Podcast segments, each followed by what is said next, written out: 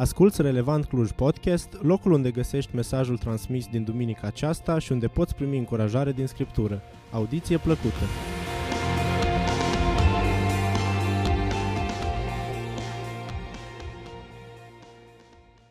Vă spun bună dimineața, sunt pe final de răceală, nu vă speriați. Vă aduc o veste bună, am avut și vaccinul și COVID-ul, deci sunteți în siguranță în preajma mea. Trebuie să spunem două rugăciuni. Prima rugăciune e pentru iertare, pentru Nicu, că au spus multe minciuni la adresa mea. Și a doua rugăciune e pentru mine, fiindcă mi-a plăcut în timp ce le spunea. În 1836, Samuel Morse a dezvoltat telegraful și transmiterea impulsurilor electrice, ceea ce spunem noi astăzi codul Morse. Probabil că știți, da? Bip, bip, bip, bip, ceva de genul ăsta. Nu știu să-l descifrez, s-ar putea cei care ați făcut armata să știți. Însă, în 1836 se dezvoltă comunicarea asta. În 1902 se dezvoltă semnalul radio de joasă frecvență, ceea ce face posibil ca codul Morse să fie transmis fără cabluri, la distanțe relativ mari. Asta are un impact major asupra transmiterii comunicațiilor cu vapoarele care se aflau în largul mărilor și oceanelor. Deci 1836-1902, dar în 1906, pe 24 decembrie, a avut loc o premieră notabilă în istoria comunicării, și anume, nu mai erau transmise impulsuri electrice sau sunete de genul, ci a fost transmisă voce. Și prima transmitere electrică prin unde radio, transmisă pe 24 decembrie 1906, a fost următoarea afirmație. Nu vă temeți, căci vă aduc o veste bună, care va fi o mare bucurie pentru tot norodul. Astăzi, în cetatea lui David, vi s-a născut un mântuitor, care este Hristos Domnul. Nu e interesant cum pe coasta Atlanticului se aude pentru prima dată o voce prin radio și vocea aceea transmite acea veste bună, transmisă cu 2000 de ani în urmă, cu privire la nașterea Mântuitorului. Foarte interesant cum cei ce au ales ce să transmită, au transmis tocmai vestea asta bună. Întrebarea mea pentru voi în dimineața asta și pentru mine este, ce face ca o veste să fie o veste bună? Haideți să aducem mai aproape ilustrația asta și să vă pun o întrebare. Câți dintre voi sunteți elevi și ați dat teză? Bun, vreo 2-3. Câți dintre voi sunteți părinți și aveți copii care au dat teză? Așa, deci ne înțelegem. Și pentru noi, pentru prima oară când avem copil în clasa 5-a și așteptăm rezultatul tezei. Hai să ne imaginăm următoarea scenă. Vine copilul acasă, ce ai făcut la teză? Am scris, am știut. Și tu, ca părinte, știi ce înseamnă am scris, am știut. Și aștepți o zi, ai avut matează? N-am avut, deci n-ai primit tezele. A doua zi, ai avut matează? Deja mamele dau din cap. Ai avut mate? Da, am avut. Și dacă ești părinte, dacă ești copil și aștepți profa de mate și intră în clasă cu tezele sub braț și intră în clasă spunând, nu vă temeți, vă aduc o veste bună. Nu e așa că deja încep să... În sfârșit. Ați luat toți peste 9. Să fim realiști, nu generoși. Nu e așa că începe să sune altfel. Și începi să-ți dai seama ce înseamnă, de fapt, o veste bună. Hai să facem un pic și mai interesantă afirmația. Dacă vezi poștașul că se apropie de ușa ta și scoate plicul de la factura cu gaz și zice, nu vă temeți, vă aduc o veste bună. Altfel sună, nu? Părinții. În luna decembrie nu trebuie să plătiți factura. Wow! Stați să vedeți când vine. Ei bine, pentru toate echipajele alea din largul mării, transmiterea aia radio a fost o veste bună.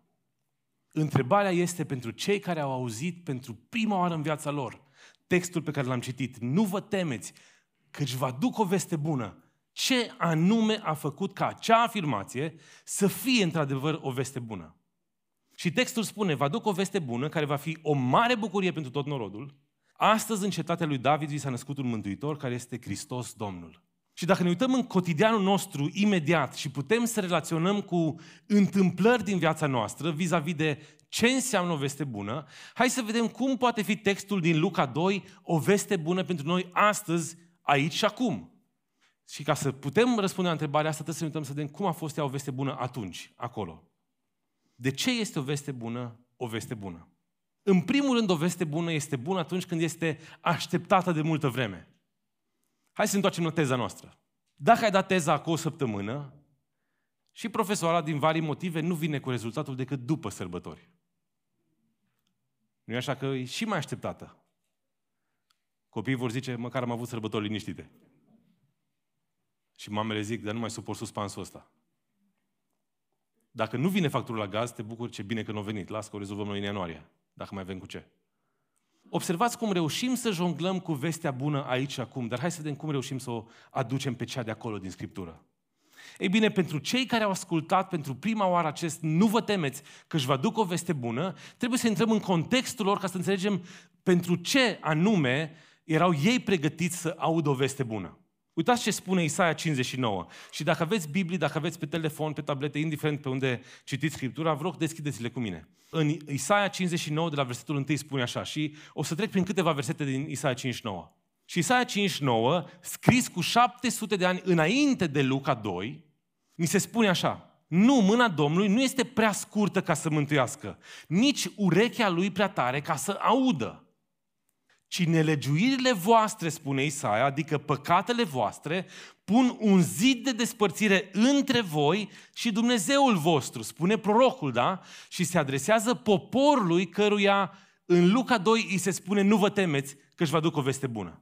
Deci, practic, cu 700 de ani înainte, li se spune, nelegiuirile voastre pun un zid de despărțire între voi și Dumnezeul vostru. Păcatele voastre vă ascund fața lui și îl împiedică să vă asculte.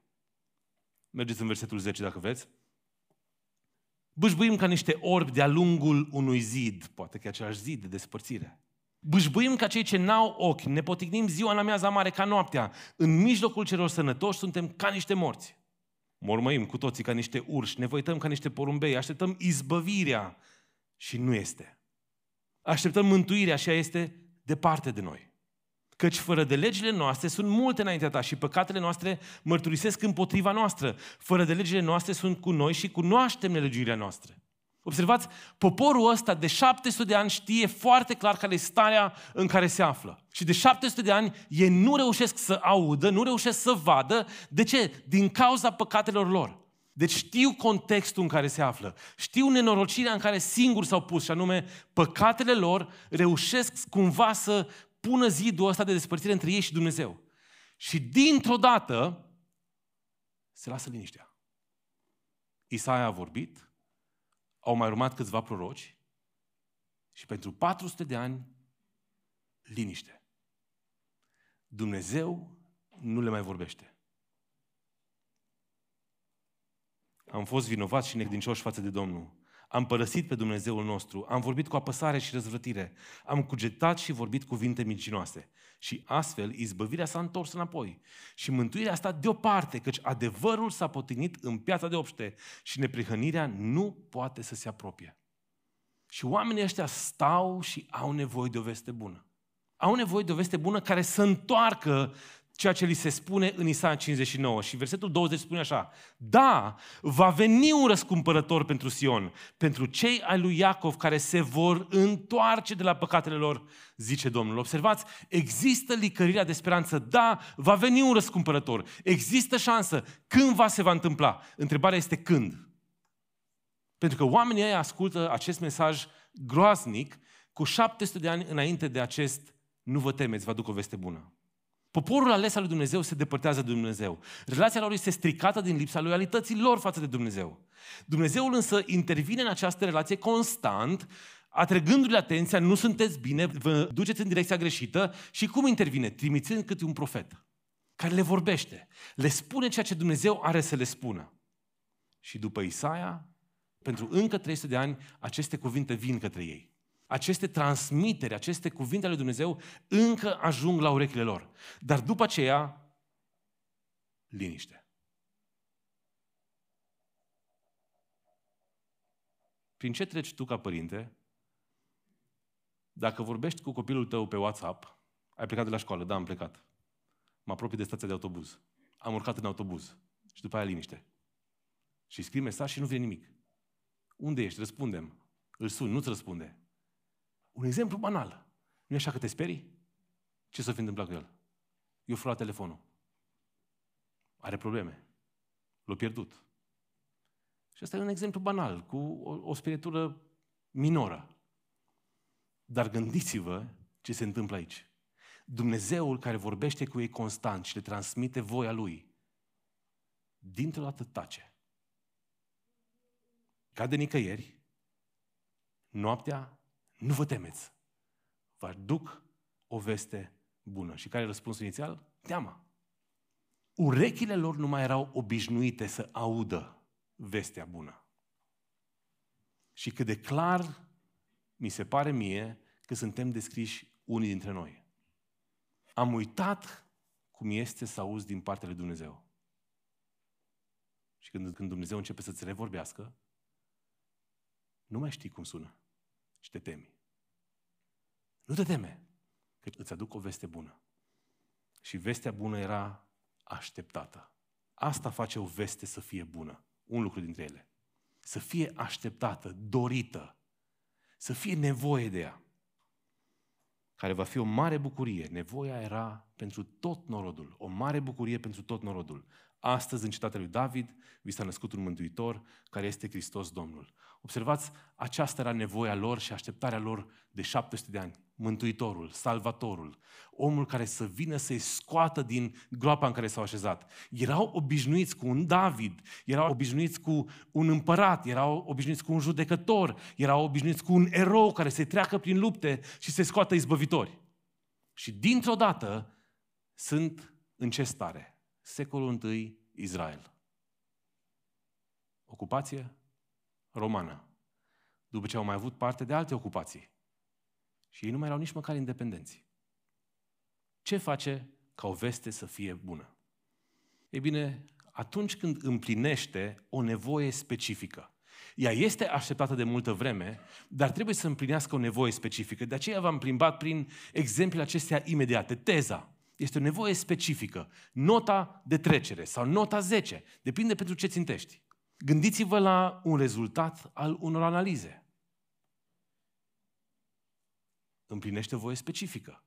Am făcut testul COVID. E negativ.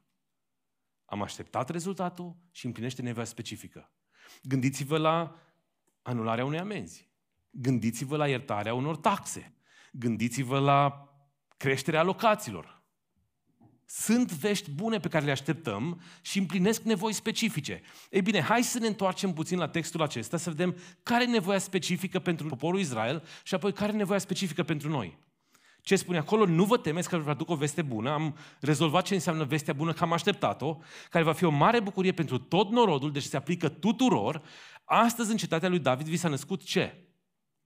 Un mântuitor, care este Hristos Domnul. Ai spune că nevoia lor specifică este Mântuitorul, Hristos Domnul. Problema este că noi astăzi, 2000 de ani după această veste, vedem Mântuitorul, Hristos Domnul într-un fel, ei atunci se gândeau la Mântuitorul într-un alt fel. Hai să vedem ce se întâmplă cu această comunitate evreiască din Țara Sfântă. Această comunitate evreiască a fost oprimată constant pentru ultimele sute de ani. A fost robia babiloniană, apoi au venit grecii peste ei, apoi au venit romanii și îi țineau sub o ocupație constantă. Și practic pentru 60 de ani până aici, ei au fost oprimați și erau subjugați de către romani. Așa că pentru ei, nevoia imediată și specifică era independența economică, religioasă și financiară față de romani. Își doreau să fie salvați de la oprimarea politică, nu de la păcate. De la ce își dorește românul de rând să fie salvat? Hai să vedem niște răspunsuri. Taxe. Păi asta orice cetățean din țara asta își dorește. Sărăcie. Corupție. Praf și noroi. Cozi la ANAF. Nedreptate. Niște conducători vai de ei. Nu? Avem ce să ne dorim. Observați, nevoile noastre specifice și imediate sunt astea. Pentru că contextul imediat definește nevoia imediată. Pentru evreul de rând, contextul imediat era romanul de lângă el, care nu lăsa să trăiască cum știa el că trebuie să trăiască din lege, din Tora. Deci de la ce își doreau ei salvare și mântuire? De la contextul lor imediat. Și asta e minciuna pe care o trăim până în ziua de astăzi. Ne dorim mântuirea sau salvarea de contextul în care suntem și suntem nemulțumiți de el. Eu vreau să fiu salvat cât de repede se poate de traficul din Florești. Și aștept centura. Și aștept cine știe mai ce, metrou, cum o fi el. Le aștept, ăla e contextul meu imediat.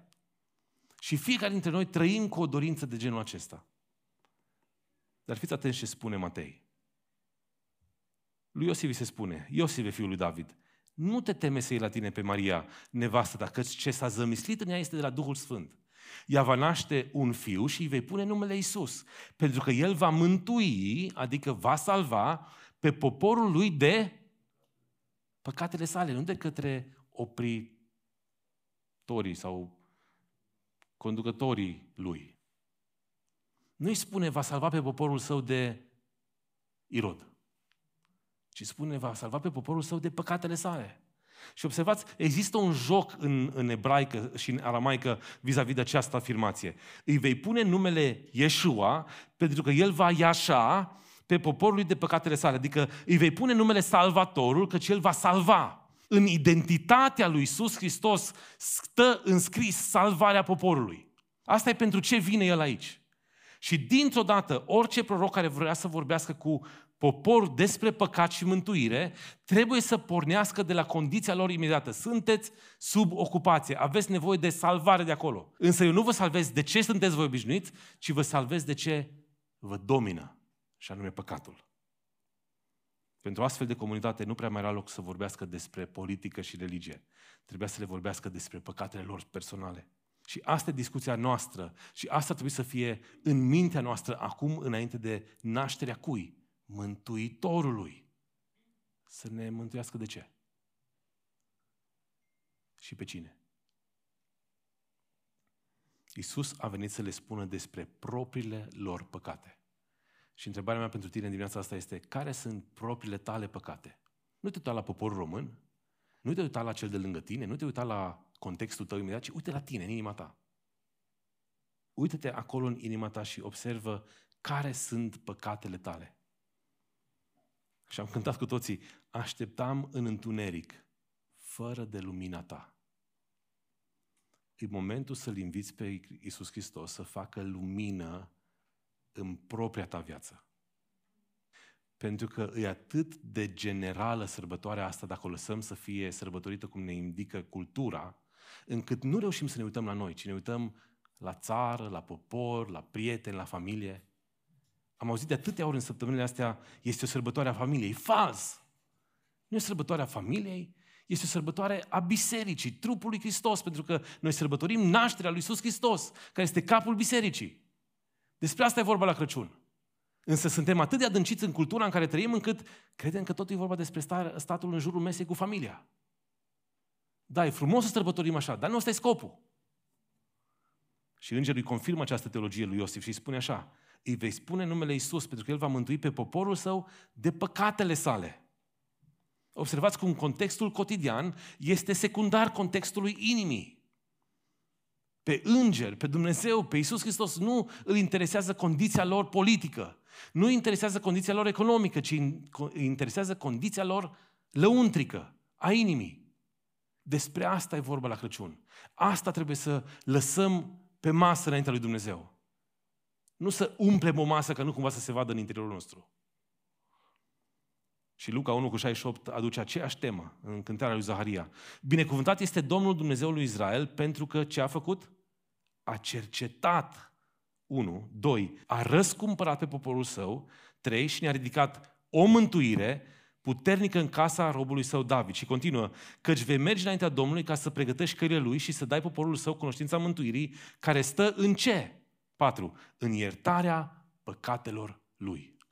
Există un ciclu specific și anume cercetare, răscumpărare, mântuire de păcate. Și să nu cumva să fim înșelați și să ratăm acest circuit prin care trebuie să trecem noi de fiecare dată când venim pe genunchi sau venim în picioare și te adorăm, Iisuse, te adorăm, Iisuse. Dar pentru ce te adorăm? Tocmai pentru acest lucru te adorăm, Iisuse. Pentru că ai găsit cu cale să ne salvezi din condiția noastră. Cercetarea. Cum reușim să rămânem în condiția aceea a cercetării? Binecuvântat este Domnul Dumnezeu pentru că a cercetat pe Israel. S-ar putea să vină o zi a cercetării și în viața noastră. Și zilele astea cercetării vin în diferite moduri. Poate fi o boală, poate fi o încercare, poate fi un accident. Și astea sunt variantele urâte. Dar s-ar putea să vină ziua cercetării prin belșug pe masă, prin pace în familie, prin pace în societate. Și Pavel o spune atât de frumos, căci bunătatea Domnului mă îndeamnă la pocăință. Da, Dumnezeu cercetează prin durere, dar cercetează și prin bucurie. Și trăim într-o cultură care, că ne place să credem sau nu, nu am mai avut atâta pace și atâta bogăție niciodată. Gândiți-vă în ce oraș trăim și cum trăim. Dacă nu vă vine să credeți, faceți o vizită prin Oltenia sau în Moldova, prin Vaslui. Dumnezeu a cercetat și a răscumpărat pe poporul său. Cuvântul ăsta a răscumpărat. E atât de plin de însemnătate. De ce? Pentru că noi am fost al lui Dumnezeu în contextul respectiv, am fost vânduți robi păcatului și Iisus Hristos prin jertfa Lui vine și ne răscumpără, ne readuce în posesia Lui. Adică a trebuit să plătească un preț pentru ca noi, fiind acolo vânduți, sclavi păcatului, să putem fi readuși în părtășia cu El. Ei bine, când ne gândim la lucrul acesta, la cercetare și răscumpărare, nu putem să ne gândim la Crăciun doar la Crăciun. Cu un ochi stăm și ne bucurăm de Crăciun și cu celălalt trebuie să ne uităm către Paște, moarte și înviere. Ele două merg împreună. Degeaba a venit Hristos să se nască dacă nu ne uităm la faptul că a venit să moară și să învie. Astea două sună lângă cealaltă. A cercetat și a răscumpărat pe poporul său și apoi ne-a ridicat o mântuire puternică în casa lui David, adică pe Iisus Hristos, în persoana lui. El face lucrul acesta și zice cunoștința mântuirii care stă în iertarea păcatelor lui, ale poporului. Întrebarea mea pentru tine este dacă tu cunoști cunoștința asta a mântuirii. Pentru că dacă nu o cunoști, înseamnă că nu-ți cunoști păcatele. Sau dacă îți cunoști păcatele, nu-ți dai seama de gravitatea lor. Și s-ar putea să nu fie de ajuns să-ți dai seama de gravitatea lor dacă nu-ți dai seama cum le rezolvi. Și rezolvarea păcatelor este miza nașterii lui Iisus Hristos. Da, stăm și ne bucurăm de nașterea Lui, dar să nu uităm că după nașterea Lui urmează o viață de om trăită în neprihănire, care urmează să moară. De-aia vine Iisus Hristos. De aceea sărbătoarea Crăciunului este mână în mână cu sărbătoarea Paștelui. Hai să vedem ce mai face o veste bună să fie o veste bună. În primul rând, atunci când este așteptată de multă vreme. Într-al doilea rând, atunci când împlinește o nevoie specifică. Și am văzut că nevoia specifică a fiecăruia dintre noi, fără excepție, este păcatul personal. Într-al treilea rând, o veste bună este atunci când este valabilă pentru toți, atunci, acolo, aici și acum. Și am vorbit deja despre păcat. Și aș vrea să ne întoarcem la acel zid de despărțire. Nu, mâna Domnului nu este prea scurtă ca să mântuiască, nici urechea Lui prea tare ca să audă, ci nelegiuirile noastre pun un zid de despărțire între voi și Dumnezeul vostru. Și aș vrea să stăm să ne uităm la texte care spun că toți au păcătuit și sunt lipsiți de slava lui Dumnezeu. Dacă Isaia spune lucrul acesta, vine Roman și spune exact același lucru despre noi. Nu este niciun om neprihănit, niciunul măcar. Așadar, Iisus a venit să spună vestea bună. Nu vă temeți căci vă aduc o veste bună.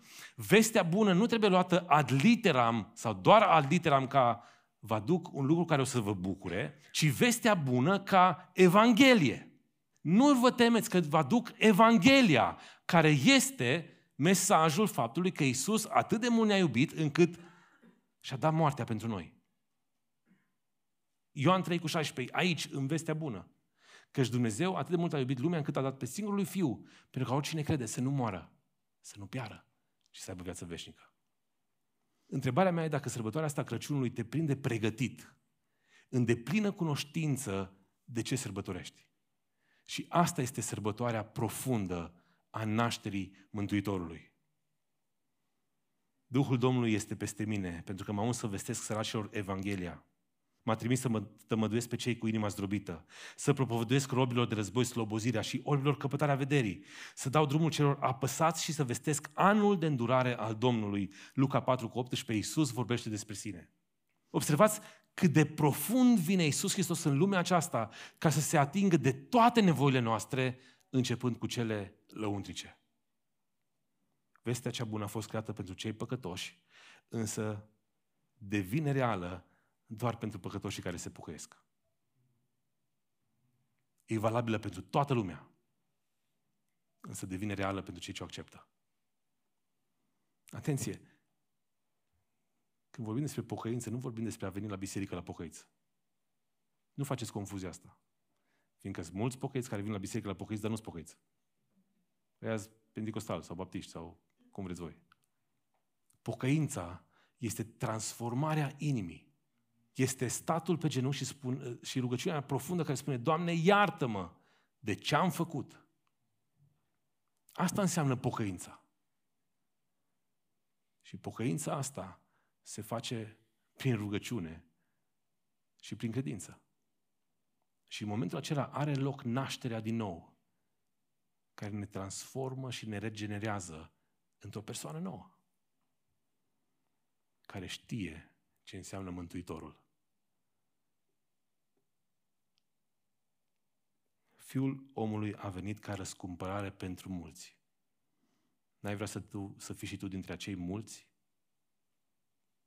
S-ar putea să fi fost dimineața asta pentru prima oară pus față în față cu un mesaj de genul acesta. Și să fii pe de-o parte șocat, pe de altă parte mirat, poate enervat. Indiferent care e rezultatul plecării tale de aici, gândește-te bine la poziția inimii tale.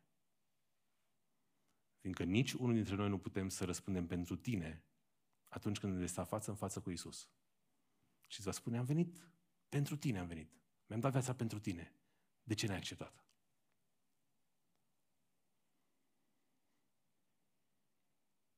Doamne, vrem să-ți mulțumim pentru o dimineață ca și asta a cercetării. Vrem să-ți mulțumim că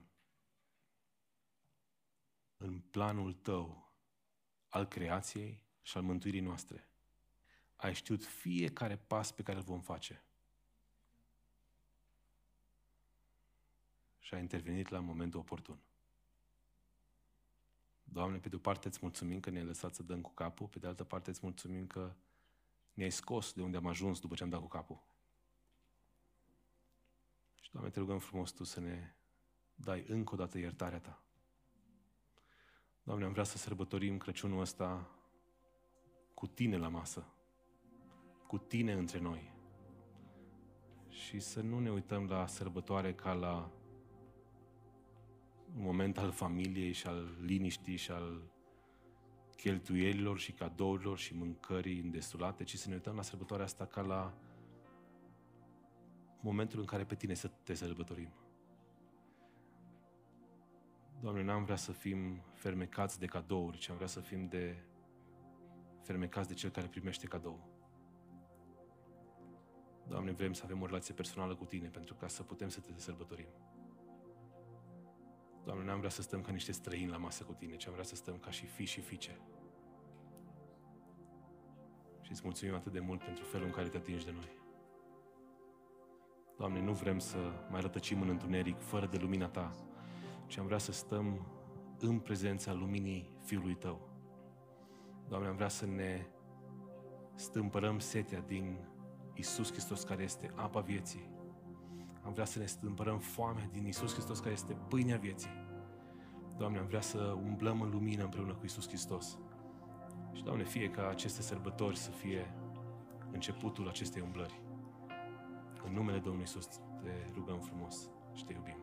Amin.